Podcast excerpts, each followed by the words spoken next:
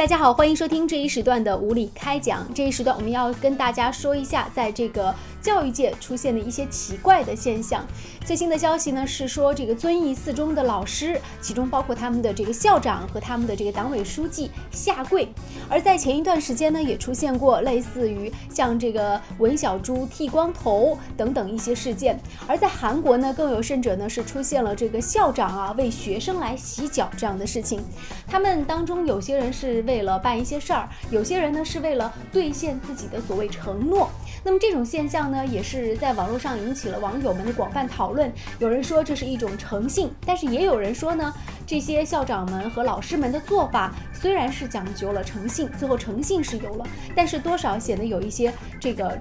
智慧不足的感觉。那这一时段呢，我们也和时事评论员午夜小龙先生就这些教育当中出现的奇怪的现象呢，和大家一起来说一说。为了兑现自己的承诺，校长公然和小猪接吻，这种情况出现以后，很多较好的声音说是实现了一种诚信。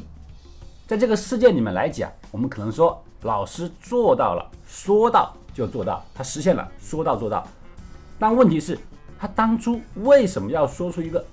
这么可笑的一个承诺呢？是的，你做到了，你实现了你的承诺。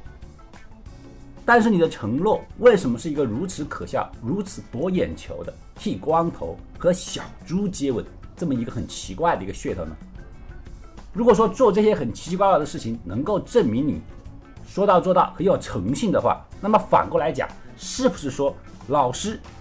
一贯给人的形象是太不诚信、太不说到做到呢？从古至今，我们知道老师他是传道授业，反过来讲。他是通过自己的学识和学问来获得学生们对于他的尊重和尊敬。你教给我的知识，你告诉了我为人处事做人的道理，那么我就应该尊敬你，而不是说今天你跟小猪接了吻，明天跟小狗拥了抱，哎，这样你说到做到，那么我就说，哎，很好很好，我尊敬你。